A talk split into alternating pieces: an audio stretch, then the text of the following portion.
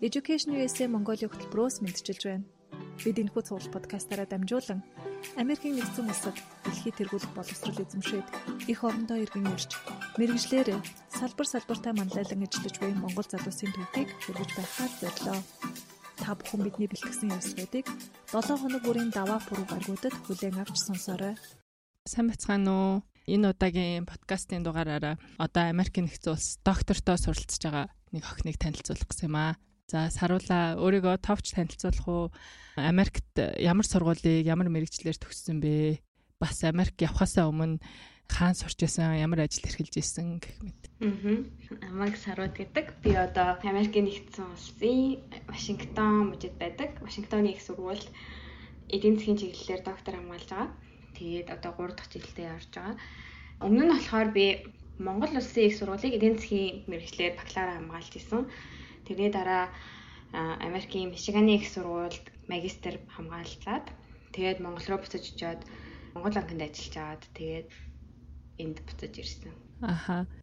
Америкт хамгийн анх суралцгаар шийтгэд хин бас юу хамгийн их нөлөөлж ирсэн бэ? Ер нь анхнасаа л угаасаа мастера Америкт хийн гэж төлөвлөж ирсэн үү? Эсвэл бакалавртаа гэж агаад тэгээд явсараад мастера хийж таарсан уу? Ер нь бол бакалавра Монголд хийн гэдгээ мэдчихсэн. Аа яг тухайн үед ингээд 10 жилдээ төгсөж байхдаа би ер нь гадагшаа явхад ч яг өөрөө бас бэлэн биш байсан байх гэж боддtiin. Тэгээд яагаад ер нь гадаадад амир суралцах тэр хүсэл мөрөөдөлтэй болсон бэ гэхээр би Монголд сан сургуулийг төгссөн. Тэгээд манай сантынхан бол ихэнх нь гадагшаа явж сурдаг. Тэгээд тэр гадагшаа явж суралцж байгаа хүүхдүүд айгүйх одоо надад үлгэр жишээ болсон гэх юм байна. Тэднийг хараад юу сурж байгаа, эргэж Монголтаа ирээд яаж өөрчлөгдсөн байгаа эднэрийг харахаар тийм гадаадад явж сурах нь зөв юм байна да гэж бодож исэн. Тэр л ер нь хамгийн их нөлөөсөн баг. Америкт суралцахдаа сургалтын төлбөрөө одоо санхүүжүүлэх асуудлаа хэрхэн шийдэжсэн бэ? Мастерт явахдаа болохоор би яг бүтэн тэтгэлэгтэй бол байгаагүй. Миний тэтгэлэг тал байсан. Тэгээд Монголын засгийн газрын тэтгэлгээр явж исэн. Одоо болохоор би Вашингтоныг сургуульд хичээл хастааж байгаа. Ерөнхийдөө докторт суралцахаар явхад бол ихэвчлэн сургуулиас нь санхүүжилт өгдөг. Тэр санхүүжилтийн шаардлага нь бол хичээл заах байдаг. Тэр нь одоо нэг миний одоо фандинг болоод явж байгаа гэх юм. Аа. Америкт амьдрахад ер нь хувь хүний хөгжил талаас яаж нөлөөлж исэн бэ чамд? Монголд сураад, Америкт сураад, ирэх буцаад тэгээд Монголд ажиллаад. Ер нь бол намайг амар өөр хүн болгосон Америкт суралцах бол. Одоо э, музик төгсөжсэн саруул, Жиганы их сургуулийг төгссөн саруул хоёрын хооронд бол тэнгэр газар шиг ялгаа байгаа. Тэгээ би тэнд суралцсан мэдлэгээрээ бас одоо яг өөр дээрээ айгүйх ажилласан. Монголд авах хугацаанд ч гэсэн Дээрээс нь одоо ингээд энд ирээд докторт суралцах бол миний одоо хувь хүний хөгжил дээр бол амар том одоо өөрчлөлтийг гаргасан гэх юм. Гэтэ одоо тэрийг яг яг ийм өөрчлөлт гэд хэлэхэд за цөөхөнгээр хэлэх юм бол би яг юуг ярмаар байл да. Одоо жишээл Монгол Монгол бол өөрөө амар communal society, communal гэдэг нь бид нар бие биен дээр айгүйх тулгуурлаж ингэж амьдардаг тий. Нэг нэгнийхээ тусыг авч амьдардаг гэх юм уу. Аа Америк болохоор айгүй individualistic society. Тэр нь болохоор чийл энэ чийл ер нь бүх юмний төвдөө чи бүх асуудлыг өөрөө шийднэ гэсэн байдалтай байдаг. Аа тэгээд ийм хоёр нийгэмд ингээд хоёуланд нь одоо exposed болоод тэр хоёулангийн үтцэн хүний хувьд бол яг аль аль нь бол давуу сул талтай. Тэгээд тэрний дундаас яг тийм нөгөө нэг эрлиз гэх юм уу нэг тийм hybrid маягийн аль аль талынх нь давуу талыг харж чаддаг тийм хүн болсон байх. Аа яг хувь хүн талаасаа гэх юм бол би Америкт байсан хугацаанд миний хамгийн их өөрдөө өөр дээр ажилласан юм юм бол би өмнө нь бодож исэн тийм ер нь ингээд одоо жишээлбэл нэг хүнд нийгмээс эсвэл гэр бүлээс ч юм уу тийм янз бүрийн тийм хүлээлт үүсгэсэн байдаг. Янз бүрийн одоо болох болохгүй зөв буруугийн тийм хэмжүүрүүд үүсгэсэн байдаг. А гэтэл хүмүүс ер нь би хэрвээ Монголд байсан бол энийг магадгүй ерөөсөө question хийхгүй энийг энэ зөв үү буруу гэж бодохгүй байх байсан байх.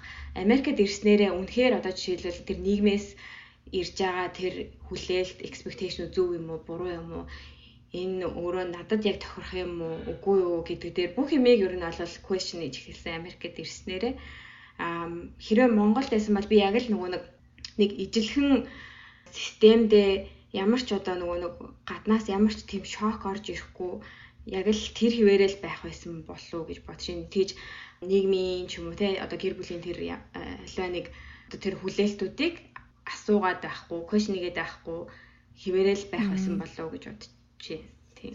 Аха. Илүү critical thinking хөгжүүлсэн. Тэ угаасаа Америкийн боловсролын систем бол аха. Дахиад нэг юм critical thinking гэж хэлсэн. Тэр бол бүр үнэхээр амар чухал. Америкт миний нэг анзаардаг юм бол одоо шүүмжлэх сэтгэлгээ гэх юм уу жаахан negative connotation шүүмжлэх сэтгэлгээ гэдэг тийм шүүмжлэх сэтгэлгээ гэхээр бас жаахан negative болчиход байгаа. Америкаар critical thinking гэдэг бол юм болгоныг шүмжлээд байдаг юм шиг. Шүмжлэх бол биш зүгээр л question ихтэй ингээд энэ үнэхээр зөв үү буруу юу гэж сэтгэхийг critical thinking гэдэг байгаа шүү дээ. Тэр бол бүр үнэхээр амар чухал. А дээрэс нь Америкт яг миний магадгүй намайг хүрээлж байгаа хүмүүс юугаараа ялгаатай байна вэ гэхээр тэр critical thinking хийж байгаа хүнийг ерөөсөө ингээд нөгөө нэг тэр хүний ингээд хилээд байгаа санааг ойлгох гэж айгүй хичээдэг хүмүүс Америкууд бүгдээрээ тийм биш ахал та. Гэхдээ намайг миний эргэн тойронд байгаа хүмүүс надад айгүй тийм санагддаг. Тэгээд одоо Монгол Монголд өөр гэхгүй л дээ. Гэхдээ илүү Америкт илүү ингээд хүн хүний бодлыг respect хийж харддаг гэх юм ойлгох гэж бас хичээдэг. А дээрэс нь бас тэрийг зөв үү буруу юу гэж боддог. Тэр тэр нь арай бас арай ондоо юм болов уу гэж бодож байна. Тэгээ тиймэрхүү сэтгэлгээнд суралцсан надад гарсан том өөрчлөлт юм болов. Тэр ч тийм шүү. Угаасаа яг Америк сураад тэгээд Монголд ирэхэд тэр сэтгэлгээний ялгаа угаасаа эргэн тойрны хүмүүсээс гарч ирдэг те. Ялангуяа эхний үед бид нар буцаал дахиад culture shock маягийн юмд ордог шүү дээ. За эргээд яг нөгөө нэг Америк руу суралцах гэж явж хахад одоо бэлтжижсэн үе лугаа илүү бас жоохон орё. Одоо Америк руу аплайдах сонирхолтой те 10 жилийн төгссөн сургуулийн 1-р курсын ч гэсэн хүүхдүүд байгаа. За Америкт суралцах хүртэл одоо бэлтж яхад ямар саад бэрхшээлийг ер нь даван туулах хэрэгтэй байсан бэ? За шалгалтууд байж болно бас тэгээд recommendation letter, essay enter гээл одоо яг Монгол сурсан сэтгүүгээрээ бичгэд бас учир дутагдaltaй талууд байгаад байдаг те. Тэгэхээр жишээ нь эсэгээ одоо хүнээр харуулж ирсэн үү enter гэдэг. Ер нь зөвлөх хүн байсан уу? За надад бол үнэхээр зөвлөх хүн бол байгаагүй. Миний бас төвшин нэлээд доогуур байсан байхаа гэж би боддیں۔ Одоо хэлний төвшин ч юм уу. Би зүгээр одоо ингээд сургуулийн вебсайт руу ороод одоо нөгөө нэг admission requirements ч юм уу те ямар материалууд бүрдүүлэх үү гэсэн зарим листийг нь бол үнэндээ заримдаа заримыг нь бол бүр ойлгодгүй байсан. Бүх тэр research-ийг өөрөө ингээ Google дэж хийж исэн. Тэр нь бол би тэрийг зөв гэж бол ерөөсөө хэлэхгүй. Одоо ингээ зөндөө энэ одоо процессыг мэддэг болсон хүмүүс зөндөө байгаа учраас болох тэр хүмүүстэй байнга яриад те тэр хүмүүсээс суралцаад явсан бол дээр ах. А миний хувьд бол би өөрөө тэгэж юу нь бол бэлтжижсэн ах. Тэгээд аппликейшны процесс дээр бол хамгийн чухал юм гэх юм бол ер нь бол төлөвлөлт тэгээд тууштай байдал амар чухал. За одоо жишээлбэл хамгийн эхлээл бид нар юунаас шалгалтнаасаа эхэлдэг шүү дээ. GRE, TOEFL. Би бол эхлээд TOEFL-аасаа эхэлжсэн санагдаж байна. Аа тэгээд тэгэхэд бол яг өдөр өдөр болгон 1 цаг 2 цаг байнга яг зөв логиктой тийм бэлтгэл сургуулалт хийх ёстой. Тэр одоо нөгөө нэг дисциплин бол хамгийн чухал байсан. Аа тэгээд дараа нь тэгэл яг л нөгөө нэг идчлэн нөгөө дисциплин гэдэг одоо дэг журамтай байдал юм уу те. Тэрийг л бүх бүх процесс дээр ашиглаад явна шүү дээ. Одоо жишээл TOEFL дээр бэлтгэхдээ яг өдөрт би 2 цаг TOEFL бэлтэн бэлтгэхдээ би 30 минутын би яриан дээр 30 минутын би reading дээр ч гэдэм юм уу те. Гэтэ 2 цаг биш бараг 4 цаг бэлддэг байсан. За тэгээ за 30 минут reading 30 минут speaking 30 минут listening гэдэг. Тэнгүүтээ дахиад 30 минут алдаан дээрээ ажиллана дахиад 30 минут speaking-ийнхаа алдаан дээр нь ажиллана. Гэт яг ийм яг өөрийгөө ингээд яг нөгөө нэг тэмцээнд бэлтэж байгаа юм шиг те. Тийм дисциплинтэй бэлдэх бол хамгийн чухал. Тэгээд тэр арга барилаа яг л адилхан одоо GRE дээрээ ч applied нь SN дээрээ ч гэсэндээ ашиглана Тэгээд аппликейшнаа явуулах процесс дээр ч гэсэндээ ашиглана тий. Ер нь бол миний хувьд бэлтгэл бол нэг тиймэрхүү л байсан. Бүгдийн өөрөө л айгуу гоё скежл гаргаал тэгэл яг тэрэндээ сахилга баттайгаар мөрцөө. Аа яг сахилга нэг авч чадсан байна тий. Аха. Мэргэжил сонголт дээр ер нь хүүхдүүдэд залуучуудад ямар зөвлөгөө өгөх вэ? Мэргэжил сонголт бол би өөрийгөө ер нь бол мэргэжил сонголтын дээр амар том алдаа гаргасан гэж боддог. Аа миний мэрэгчлээ сонгосон түүх бол үнэхээр инээдтэй. Одоо ингээм Америкт ирээд хүмүүст ярихаар баг ичмээр тийм түүхтэй. Яагаад гэвэл миний мөрөөдөл би тэгээд багтаа тэгэж боддог. Миний мөрөөдөл бол банкнд ажиллах заа. Тэгээд банкнд ажиллахын тулд би математик дээрээ, математикийн нөгөө яэш дээрээ сайн онаах хэвээр. Тэгсэн чинь математикийн яэш дээрээ би нэлээд дээгүүр чагсаж исэн. Тэгээд хүссэн анги авах боломжтой болонгууд за за мөсийн эдийн засаг тий хүн болгоно л одоо ингээл банк гэвэл мөс дотор мөсийн эдийн засгийн онол онол болохоор онлын одоо нөгөө тэнхэм илүү respected тухайн үед хүмүүс тэгэж ярьж исэн. Тэгэл би Тэгэл за за ингээл сонгоцсон. Тэгээд банкнд ажиллана гэж бодож байхдаа би бүр юу гэж бодож байсан гэхээр банкнд байгаа нөгөө тейлер хийж байгаа хүмүүсийг хараад би надад айгүй гоё санагддаг гэсэн аахгүй. Яг эдгээр шиг юм ажилтаа болмоор ингээд. Тэгэл тийм ажилтаа болно гэсэн бодлоор яг мөсийн эдийн засагт орж ирсэн. Тэгэхээр миний хувьд бүр мэдээлэл үнэхээр байхгүй мэрэгжил сонголт гэдэг чухал гэдгийг манай яг үндэ манай ээж авч мэддгүү байсан. Тэгэж л ер нь бол анх мэрэгчлээ сонгож байсан. Одоо би хүүхдүүдэд дүүнертэй ч юм уу те юу гэж хэлдэг вэ гэхээр чиний те чи чиний амьдралын чинь зорилго чи одоо жишээл зарим хүмүүс илүү өндөр цалинтай ажилд орохыг хүсдэг. Эсвэл зарим хүмүүс яг үнэхээр би яг а ийм хичээлдээ сайн яг энэ хичээлээрээ ингээд ажилдаг тийм ажил хийхийг хүсэж байна гэдэг юм. Тэгэхлээр магадгүй өөрөө сонирхлыг бодоод а дараа нь өөрөө ямар нэгэн одоо санаанд чинь байгаа тэр мэрэгжил байгаа бол яг тэр мэрэгчлэр ажиллаж байгаа хүмүүстэй ер нь уулзвал хамгийн зүгээр. Та энэ мэрэгчлэр ажиллахдаа үнэхээр ямар. Гэтэ ганцхан хүнд бас найдаж болохгүй хид хідэн хүмүүстэй ярилцах хэрэгтэй тий. Тэгээд таны өдөр чи яаж өнгөрдөг вэ? Эсвэл та ингээд энэ мэрэгжлийг сонгосон happy байна уу? Хэрвээ танд дахиад боломж байсан бол та ямар мэрэгч сонгох байсан бэ гэд. Иймэрхүү асуултуудыг яг тэр ажил хийж байгаа хүмүүсээс нь асуух нь амар зөв гэж бод. Тэгээд дараа нь одоо жишээлбэл би одоо нөгөө асуулт нь болохоор магистр доктороо яасан бэ гэж асуусан шүү дээ магистрт явахдаа бол бас л би яг л өмнөх алдаагаа бараг тавцсан гэх юм уу. Мэргэжлээ сольж болно гэсэн ойлголт бол надад юусоо байгаагүй. Яг л одоо энэ мэргэжилтэй л амар сайн болох хэрэгтэй гэж бодоод тэгэл магистр дахиад яг эдийн засгаараа явж исэн.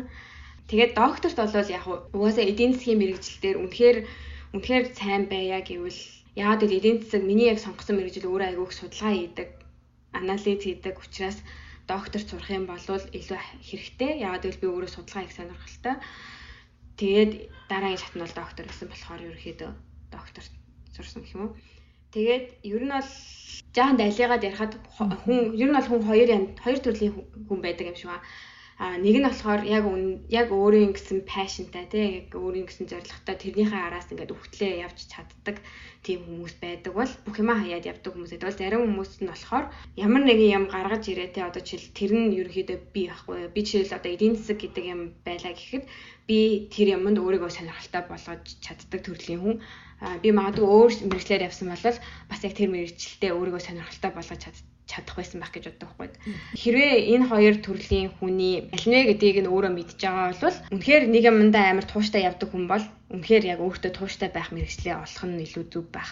А хувьсаад хувраад одоо өөрийнхөө пашныг удирдах чаддаг хүн бол магадгүй өөр ямар зорилго амьдралт ч юм байна те эсвэл одоо жишээлбэл өндөр цалин авах гэж бас хэлсэн. Эсвэл илүү интернэшнл хүмүүстэй ажилтдаг ажил ч юм уу тийм тийм өөр бас зорилгоод бас байж болно шүү дээ. Тэгэхээр тэрэн дээрээ үндэслэж бас мэрэгчлээ сонгож болох гэж би бодож байна. Аа. Хаста маш хэрэгтэй зөвлөгөө. Нэрэл бидрийг төгсөж хахад бас төдийлөн одоо ингээл ийм олон подкаст байсангүй тийм одоо бүр ингээл ээж аавын үед биш хэрнээсээ бас л э, хүртээмжтэй байдал сайжраагүй байсан байна л гэж би одоо бодоод байгаа байхгүй одоо бол ингээл те сурч исэн хүмүүс одоо сурч байгаа хүмүүс энэ төр гэл э, тодорхой хэмжээнд ингээд ийм нээлттэйгээр өөрийнхөө туршлагаасаа хуваалцдаг байсан бол бас нэрэл мэрэгжил сонголт хаан сурах тэгээд мастер руу доктор руу энэ төр гэл зөндөл юм дээр нөлөөлөхөөр байсан юм шиг санагдчихэв. За Америкт суралцж явах үеийнхаа дурсамжаасаа хуваалцвал хамгийн хэцүү ч юм уу эсвэл хамгийн дурсамжтай ч юм уу бас нөгөө Монголд сурж байгаад очихоор мэдээч хэрэг эхлээл ингээл тийм амар том сургуульд те амар том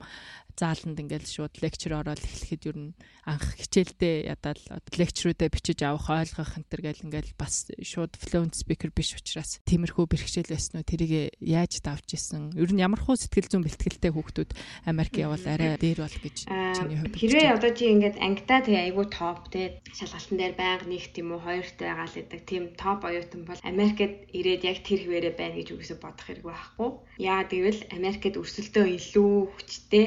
Бүх орон болгоноос мундаг хүмүүс ирж байгаа учраас а миний хувьд тэр бол айгүй том шок байсан анх ирж хахад яагаад гэвэл би шалгалтын дээр өстой айгүй сайн хийцэн гэд тийм мэдрэмж надад төрөх юм бол би үнэхээр сайн хийцэн байсан.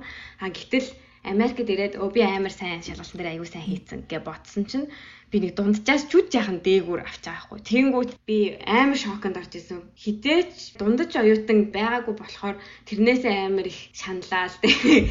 Тэгэл байнга л ер нь айгүй хуйлдаг байсан. Тэгэхэд тэгэл манай аав дандаа надад чи амар шуналтай те ингээд ийм дундаа сургууль очичаал ингээд дүм мөн гэл ер нь дүнч нэг чухал биш штэ. Амар шуналтай байна л гэдэг байсан. Тэр бол яг үнэн тийм хүлээлттэй ирэх бол хэрэггүй. Ямар хүлээлттэй ирэх вэ гэхээр яг чи дундаж байж болно тэр нь зүгээр а гэхдээ хичээл гэдэг бол бас хамгийн одоо дүн тий хичээл дүн гэдэг бол чухал юм бас биш.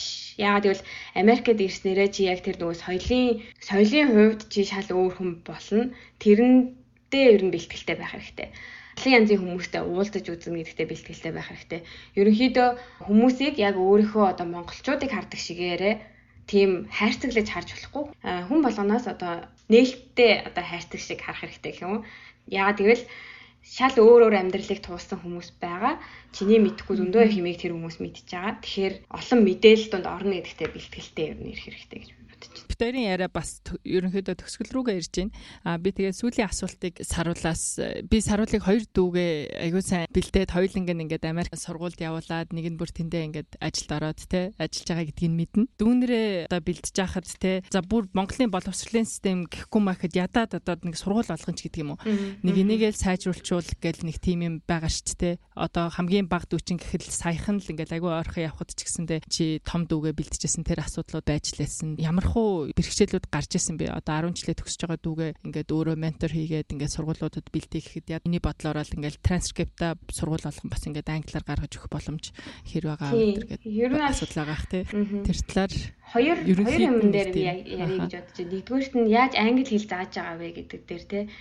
Англи хэлийг бол магадгүй өндөр төлбөртэй эсвэл гадаад багш нартай сургуулиуд айгүй сайн заадаг бусад сургуулиудад улсын сургууль ч юм уу манай бас санд ч гэсэндээ тий яг нэг тийм өнгөрсөн жилтэйгээ уялдаа холбоогүй заадаг байсан юм шиг санагддаг. Хүний мэдлэг чинь ингээд шат шиг ингээд нэг шат агсан бол дараагийн шатаа ахиулаад ингэж явах хэрэгтэй. Гэтэл яг л өмнөх юмаа дахиж ингэж ороод нөгөө нэг яг л бантан утгаж байгаа юм шиг ингээд ерөөсөө эмх замбраагүй логихгүй заадаг юм шиг санагддаг байхгүй. Тийм болохоор би яг хоёр дүүдээ хоёуланд нь нэг зуныг яг хэл зааж өнгөрөөж исэн. Тэрэн дээрээ би өөрөө syllabus гэдэг чтэй тэр нь болохоор ямар ямар дүрмийг ямар ямар юугаар заах уу, ямар дасгал ажиллуулах уу гэдэг өөрөө эхлээд програмаа гаргачихж жагаад яг тэр програм дээр үндэслээд бүтэн дунжангаа хэл зааж исэн баггүй. Тэгээд ороход манай багд болохоор тэгж даалгасны дараа ангитай топ нь болсон гэд өөрөө ярьж ирсэн. Хэлсэн дээрээ дөрмөн дээрээ эднэр айгүй сайн болсон. Хэл заах тал дээр би тэрийг жахан тийм болохгүй байна да гэж боддог. А нөгөө талаас яг сургуульд аплайдж байгаа үед болохоор яг тэр одоо тэр бусад асуудлууд те дүүн гаргаж өгөх асуудал ч юм уу. Одоо транскрипт авна гэдэг бол Америкт бол зүгээр хүн онлайнаар нөгөө нөгөө student account руугаа орж байгаа л хевлээд авчдаг юм шиг. Тэгэхэд Монголд тэр амар их одоо нөгөө юутай хүн сурталтай гэх юм уу. Тэрийг авах гэж заавал оюутан сурагч багштай ингээд толгонох хэрэгтэй ч юм уу те. Эсвэл ингээд урт хойно гүөх хэрэгтэй ч юм. Тэрийг би бол айгүй буруу гэж боддог. Ер нь бол тийм амархан ямиг ингээд хийчихгүй ер нь бол тийжсэн тохиолдол байдаг л та. Тэгээд ядаад тийм юмаа ч гэсэндээ ингээд автоматжуулаад айтайхан болгочвол одоо тэр аплайдж байгаа хүмүүсүүдэд чинь хамаагүй л амар болох гэдэг байхгүй. Дээрээс нь усын сургуулиуд бас хэцүү байх те. Гэхдээ хувийн сургуулиуд бол гадаад руу сургуульд явхаар ерөөсөө л ингээд сургуульд орно гэдгийг зүгээр Монголд орох юм шигээр л Монголд сурах юм шигээр л төсөөлөд байдаг шээ тий. За мууст яаж үтгүү, шүтээс яаж бэлтгэв ч гэдэг юм. Тэгэхгүй гадаадад явах гад зорж байгаа хүмүүстэд тусгаалсан бас тэрийг нь бэлддэг тийм систем уг нь байдаг болвол зарим сургуулиуд байдаг. Зарим сургуулиуд бол одоо улсын сургууль бас хэцүү. А гэтээ хувийн сургуулиудад ч нэ тийм байдгүй ер нь бол.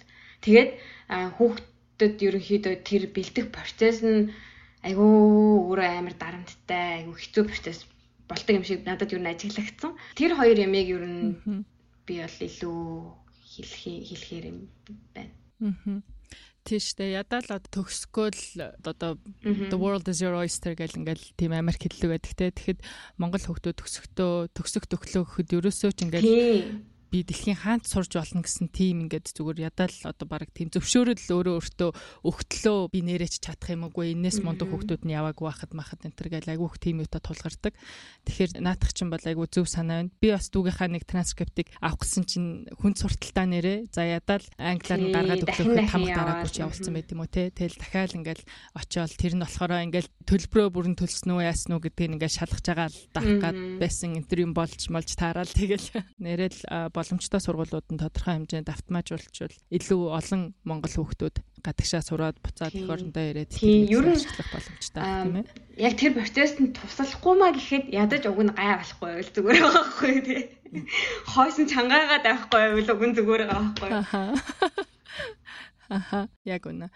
За хамгийн сүүлчийн асуулт нь болохоор энэ подкастын дараагийн зочноор хэнийг санал санал болгох вэ гэж аа Америкт л төгссөн баг. Ёстой. За би тэгвэл нэг За яг надтай адилхан доктор хамгаалж байгаа их жаргалыг тэгвэл надад контакт гэвэл их жаргал ерөнхийдөө бол айгүй их ярихантай нэлээд айгүй мундаг одоо Монгол оюутнуудын маань төлөөлөл Монголын математикийн улсын олимпиадад эднэр байр эзэлж ийсэн. Тэгээ манай Мишиганий их сургууль бас бакалавра хамгаалсан одоо Босны их сургууль доктор хамгаалж байгаа. Тийм. Баярлалаа. Тэгвэл бид нар энэ жартаа холбогдоод ойрын хугацаанд подкастууд авах боломжтой юу гэд асуучих. За тэгээс харуултаа зөндөө их баярлалаа. Зөндөө өөр ашигтай хэрэгтэй зөвлөгөөнүүд өгсөн. Би өөрөө ч гэсэн зарим юмыг дахиад чиний ярианаас аа тийштэй тийштэй гэдэг зарим шинээр сурах юм байна. Зарим юмыг дахиад чамаас сонссон чи яг нэг сургууль төгсөжсэн тэр үе рүүгээ очсон юм шиг дүүнрээ сургаад бас англи хэл заагаад энэ төр гэхээр бас масагийнхандаа бас баярлалаа гэж хэлье. Яагаад гэвэл мэдээлэл түгээх, зөв мэдээлэл, хэрэгтэй мэдээлэл түгээх ажлыг ингээд зориод шулуудаад хийж байгаа нь бол амар том буян те ингээд сургуульд явхаар сургуульд явхаар одоо гол нь үнгүү те энэ мэдээлэл хүргэж чаад маш их баярлалаа. Аха харин те бид нар ялангуяа нөгөө нэг намрын эсэлтээс өмнө бас бүх подкастуудаа дуусгаад те одоо сонирхож байгаа хүмүүс байвал э, одоо мэдээлэлээ авчаад тэгээд бас намар аплайдах сизон эхлэхэд бас илүү хэрэгтэй болов уу гэж бодсон. За баярлалаа. За за. За баярлалаа. Америкийн нэгдсэн улсын засгийн газраас санхүүжүүлдэг Education USA Mongolia хөтөлбөрийн хэрэгжүүлэгчээр Монгол дахь Америк төгсөгчдийн холбоо ажиллаж байна. Та Америкт ихтэй сургуульд хэрхэн суралцах тухай цогц үнэн зөв мэдээллийг үн төлбөргүй авахыг хүсвэл Education USA Mongolia хөтөлбөрийн боловсролын зөвлөгөөдөд хандаарай. Бидэнтэй холбогдох хүсвэл www.masa.org-ийн цахим хуудасаар хандж болохоос гадна Facebook, Twitter, Instagram дээр Education USA Mongolia-г дагаарай. Ирэх даваа гарагт иргэн уулзлаа түр баяртай.